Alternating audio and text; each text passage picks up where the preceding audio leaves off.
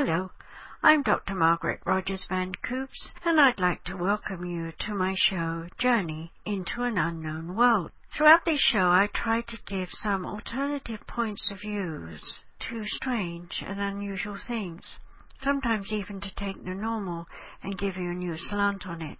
Today, I'd like to talk about psychic development. In this Aquarian age, there are lots of people who are having paranormal occurrences. Sometimes they're just a feeling, sometimes they're just a vision, sometimes there's a sense of some presence looming over one. Whatever it is, there are lots of people asking lots of questions. So I'd like to invite you to play along with me with some ideas. So first of all, here's some questions.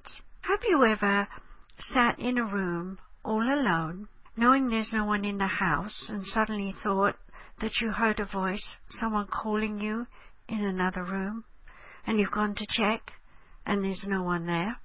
Or perhaps you've suddenly, out of the blue, had a vision of something happening in the world, like a plane crash or a sudden plague of flies, something ridiculous that doesn't fit into your normal state of mind. So you switch on the TV, check out the news, find nothing's happened, and then promptly tell yourself, hey, I must have an illusion. And then a week, maybe a month or a year passes, and suddenly there it is on the news. Your vision has come true.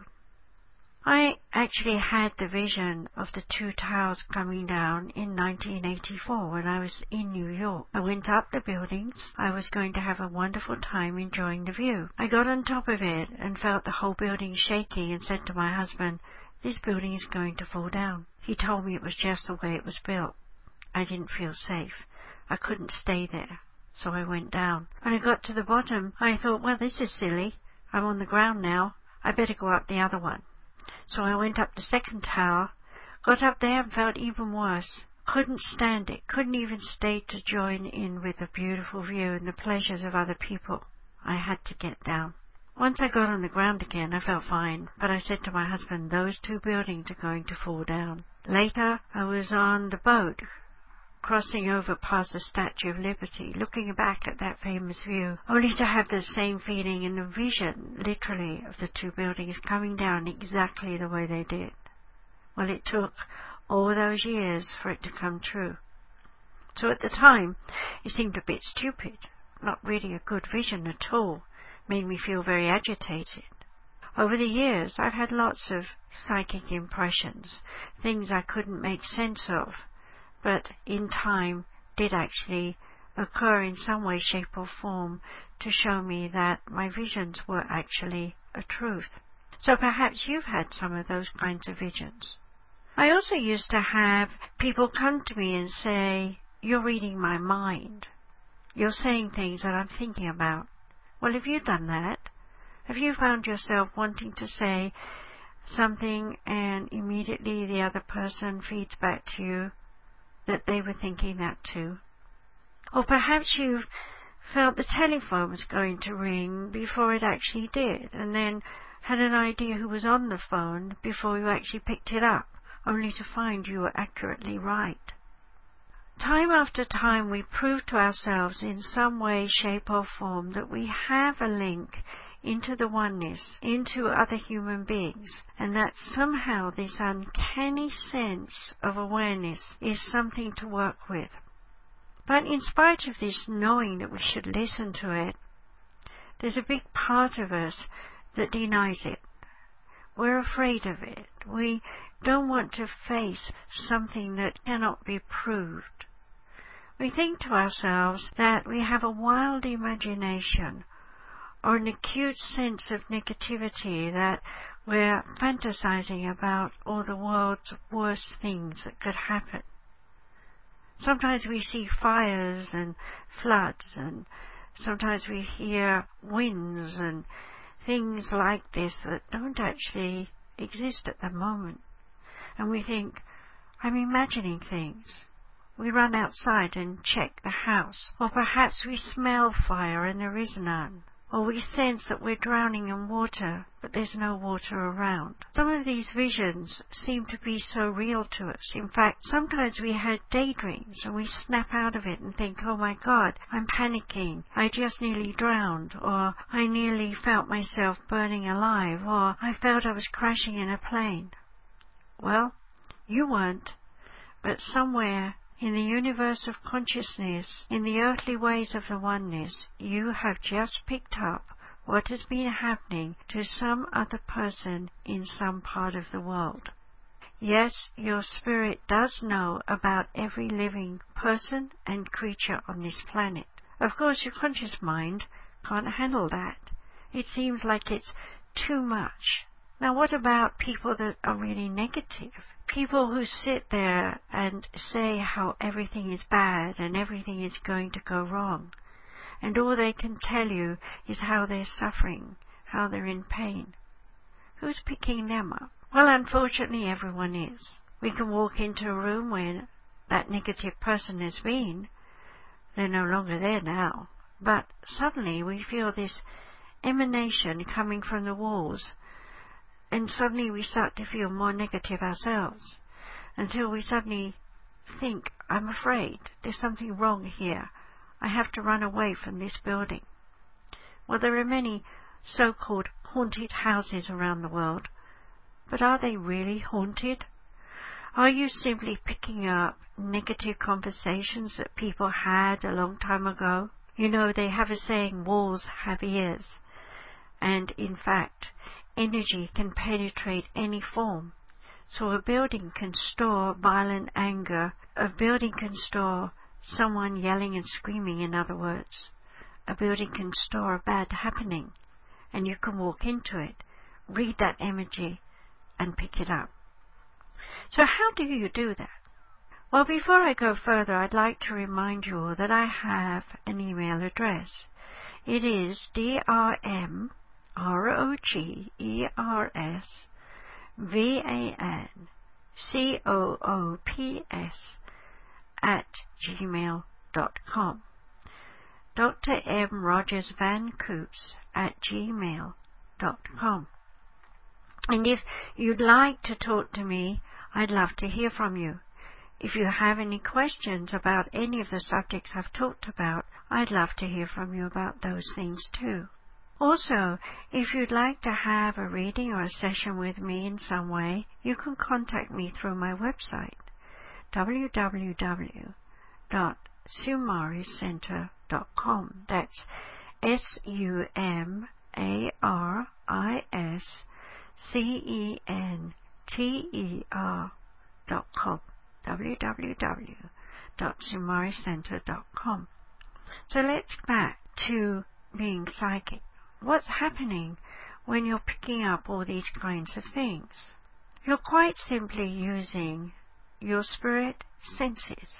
And your spirit senses are called psychic ability on earth. You see, you have a spirit body inside your physical body. In fact, your spirit body is what controls your physical body. Without your spirit body, you would be dead. So your spirit body has senses of its own. They are psychometry, the use of psychic sense of feeling, and feeling can be intuition, instinct, a sense of something happening in the force, a feeling of energy shifting, an ability to interpret that shift of energy into a pictorial image. Now, when you see those images, you are actually using the psychic sense of clairvoyance. The ability to see an image then matures into a sense of understanding, and at that point you step into using the psychic sense of clairaudience. Clairaudience can be hearing your own voice in a conversation with yourself. It can be hearing family members' voices, spirit friends, loved ones who've passed on, or it could be you're listening to the voice of a spirit guide, angel, or ascended master of some type, even the voice of God. And whatever you hear then makes sense with the images and the feelings that you're having. You begin to have a complete picture. But what if you have some smells and tastes? Well, the spirit self loves to play with those and often pampers self with smells and tastes that are not present in your world. In other words, you could smell roses when there are none, or fresh bread when you know you're nowhere near a bakery. What do those smells mean? They're symbols of your life, of the food of thought, and of the understanding of serenity and peace. You know, when we smell and taste nice things, we feel so wonderful. Now, once you begin to accept that you're having this phenomena going on around you, you may well begin to hear rappings, little taps when you're thinking something. So who's making them? Well, spirit guides like to tap, so do friendly family members. They need to take some of your physical energy, though, and mix it with their own to make something physical happen, so the raps aren't very loud. Any paranormal activity that is very strong, such as poltergeist, is really a fairy story. However, there are ways that the emanation of a young child can generate more energy so that what we call earthbound spirits, that's people who've passed over but haven't made it to heaven yet, so they're hovering in the twilight zone as it were, waiting for someone like you to help them pass into heaven, or what we call the astral. And so they can build up energy in themselves build up energy in you by transferring their thoughts into your mind, generating anger and fear until you pop. And when you do, it really soars out of your aura and they sit there lapping it up. And they can at that time make louder raps, even move something. But that is really rare. So let's come back to a normal psychic situation. Here you are, having visions, hearing sounds, having conversations. Are you going insane? Is what you feel really strange? Imagination or what? Well, the truth is, for the first time in your life, you've begun to be aware of your own spirit. That's an important step because it means that you're on a voyage of discovery to ask yourself, why are you in this life? Why are you here on earth? You start to feel like you have a destiny, something you want to do. So at that point, you start to look at your life. Maybe you're ahead of what I'm saying now because you've already discovered that having those visions made you change your attitude. And after changing your attitude, you began to think, I want to have a new career or I want to find a different relationship, or I want to travel and see things I've never seen before.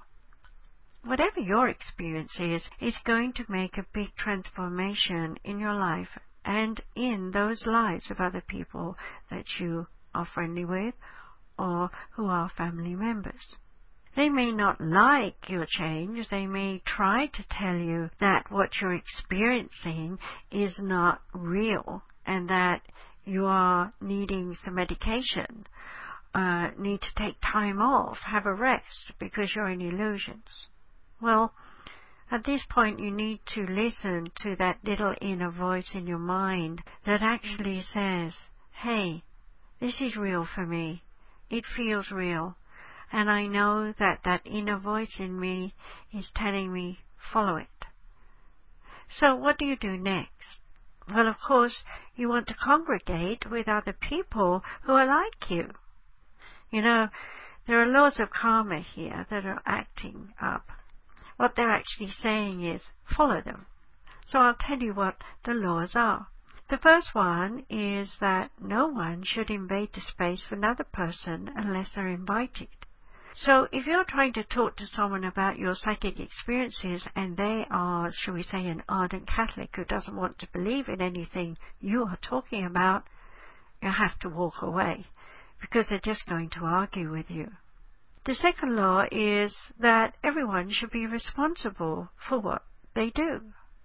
Now, if you share a story and it has an effect on someone, then you must be responsible for the fact that you caused an effect. However, you're not responsible for the way they react to what you've told them. So, just like a teacher, you can turn up in someone's life and leave a message, but you can't stand over them and make them practice what you've taught. The third law is that we should all share ourselves with one another, and we should learn by being negative or positive in some way to interact and understand a little bit more about the value of life. Of course, when we share ourselves this way, we make friendships that last for a very long time. The fourth law is the one that I like the most because it always ensures that something is going on. It's called the mirror image. We must attract someone in the mirror image constantly. So if you're in a mood, so is everyone else. If you're in a good, happy style of life, then the people around you will mirror image that. Whatever is occurring, we do yo-yo up and down with different events and different people we meet. Some we like a lot, some we might hate, but whatever is going on, that outer aspect in those people is going on inside you, and that's the way you learn. The last law is to remember the Creator God and to recognize that whatever God is, is in you. And that whatever your belief is about yourself as a spirit and your connection with God, you must honor it and respect it because you are a part of God and whatever you do affects the whole of the oneness. So, you're not alone. Now, everyone has spirit guides, and spirit guides are like guardian angels who come into your mind, your emotions, and share images and feelings and make you feel wonderful. But in the beginning, when you're not sure about your psychic ability, you might feel very nervous. After all, you might say you can't really see them. You might say that how do you know that they're really there to help you and not some evil entity that's come to haunt you? Well, that's the time when you need to find a teacher. Someone that is going to explain to you just exactly what is going on and help you to believe in your own spirit and the power of yourself to connect with your spirit guides. I always teach my students to think about the light you know, when we think about the light, we think about how important it is. We focus on heat, friction. We use it in our energy to support life on this planet. Whenever we see the dark, we tend to be afraid of it. What if there's a monster in the closet or someone hiding behind a tree that's going to jump out and frighten us? But actually, in the dark is beauty. The dark and the light must entwine. We must have an outline. The dark shows up the light and the light shows up the dark. So, in the same way, the oneness must play a game, must balance between what is good and what is bad, and that is why Buddha taught us the middle road. But how do we know the middle road? How do we trust ourselves to trust our instincts and to trust these unknown spirit guides? Well, the truth is, they're not unknown to you. When you were in the spirit world before you were born, you made these plans that they might be your helpers, your protectorates, and your spirit self recalls that. Even when you were first born, they were there watching that happen, and they were bonding with you as you became fully conscious of your awareness as a human being. And through the years, as you've grown up, they've been there behind you, supporting and helping you to overcome the challenges of growing up. But now, as an adult, you start to say, Who got me through those bad times? I prayed a lot, but not always were my prayers heard. At least I don't think they were, because the answer didn't come in the form that I hoped it would. Well, they have to protect you from your own stupidity sometimes. Because if you had something you asked for, it may be something you just can't handle. So, they protect you from your own foolishness and they protect you from the foolishness of others. But they cannot stop you from doing something foolish. So it's a wise man who stops and thinks and feels his environment before he steps forward. Check out everything that's going on in your neighborhood. Find out who is teaching psychic development. Ask for their credentials first. There are many fakes and flakes around. People who tell you they know so much, who talk about dimensions and levels of stuff way beyond any useful information that shall we say that you can use in your everyday life. So you want to find someone that's practical, someone who will teach you at reasonable prices too. After all, you know, something in you is what's being brought out. It's not like you have to pay for expensive exercise books. You just simply sit and listen and learn to meditate and to understand what your spirit is. So by listening to your inner voice, you will grow anyway. I didn't have anyone to go to actually when I was young. I went to the library trying to find books, and all I could find were books on Buddha, Muhammad, and a few Edgar Cayce books. In those days, people didn't write much. Everyone was considering that anything paranormal was still evil.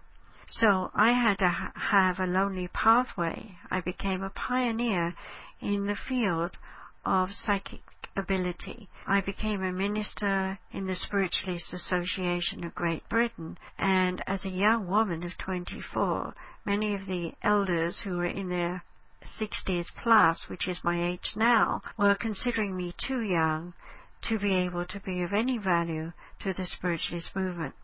Well, I proved them wrong. It wasn't long before I was one of the most popular mediums in the country. And of course, many people sought my advice. But what was more important was I was learning from my own spirit guides that there was no limit to my consciousness and my acceptance of my spirit self if I was just to overcome my fears. So all those fears that have been put into my mind as a young child, such as there is a devil, and it's over you, watching you and tempting you every time you think about something you want to do, had to go. I had to realize that there was no such thing as an evil entity that was going to prey on my mind, my heart, or my spirit. I also had to learn that my soul was not just me alone. A soul is a collective number of spirit fragments who together combined in unity become an ascended being. So there was a lot I had to learn. In fact, I wrote a book called The Way to Oneness, which I've self-published, and now I'm rewriting, re-editing it, updating it, so that I will be able to publish again by the end of this year. So perhaps you'll look out for it. It's called The Way to Oneness, a journey into an unknown world. Yes, that's where I get my title from for this show. So, if you think about yourself as a spirit entity wearing the coat of your human body, then you begin to understand that your life is here for a short purpose, as it were, in the time of the evolvement of your spirit self. In other words, this is like one day in your life at school. Of course, right now, if I asked you, can you remember every day of your life that you spent in school, you'd probably say, well, um, I can remember when, and you would dig into your associations and come up with one or two things that happened. But you could not recall every single moment of every single day and tell me that you did absolutely everything you could recall. But amazingly, your spirit mind can. Your spirit emotions can recall everything that you've done in this life. So when you go to sleep and you dream, you bring up those memories and you shift through them and associate them all together and come up with a lesson. So that in the morning when you wake up out of your dreams, you might have a little nightmare or you might have some kind of fear emerging in that dream. But it's there to tell you this is what you need to work on. This is the next step. Dreams are important. They help you get in touch with your spirit self. Sometimes during the day you might have a daydream. If you can, sit there a while and recover what you were visualizing. In that dream are lots of symbols, things that you're telling yourself that you need to do to focus on emotionally, mentally, physically, and spiritually. The more you can practice watching yourself, the better you're going to become. But some people like to meditate, and of course there are many different styles of meditation, but ultimately they are all a state of hypnosis. When you put yourself into this light state of hypnosis, you can, in fact, communicate with your spirit guides, your dead relatives, and even see your animals and other friends that you've long forgotten. They just kind of pop into your mind, and along with that comes a wonderful feeling of connection, a sense of knowing that they do continue to exist after they died. And in that way, you begin to realize that you will continue to exist after you die one day. So at that point, you begin to think about the purpose of your journey on earth. Now that journey can be very individual, and the purpose could be to overcome a fear of power, or procrastination, a fear of success, an understanding of spiritual growth the list could go on. And life after life, you will live trying to improve yourself spiritually. I'd like to remind you that I have several books available on Amazon.com, and I would like to invite you to read those at some time because throughout many of the texts I mention a lot about the psychic ability. But today there are many, many books written so do browse around a bookstore and find a book on psychic development that will help you. I don't pretend to be the only one that knows all about psychic skills. After all, we're all spirits and we all have our own personal experiences that make us believe and think the way we do about the development of our psychic senses. Whatever method you choose, to focus on yourself with, I'm sure it's going to be pleasurable. Developing your psychic sense should never be making a person unhappy. So if you do feel unhappy, it means you need to change your lifestyle. Change can be scary, but with focus on your psychic skills, you can make it easy. Now, I've spent a lot of time talking about your psychic skills. I hope you'll spend a lot of time practicing with them. Please come back again and listen to my other shows, or come back and follow me with a new topic next time. Until then, I'm sure you'll have a wonderful day, and I wish you great pleasures and joys. I know life is for the pleasures, not for the losses and things that we go through. So look for the beauty in life. Thank you for listening to me once again. Bye.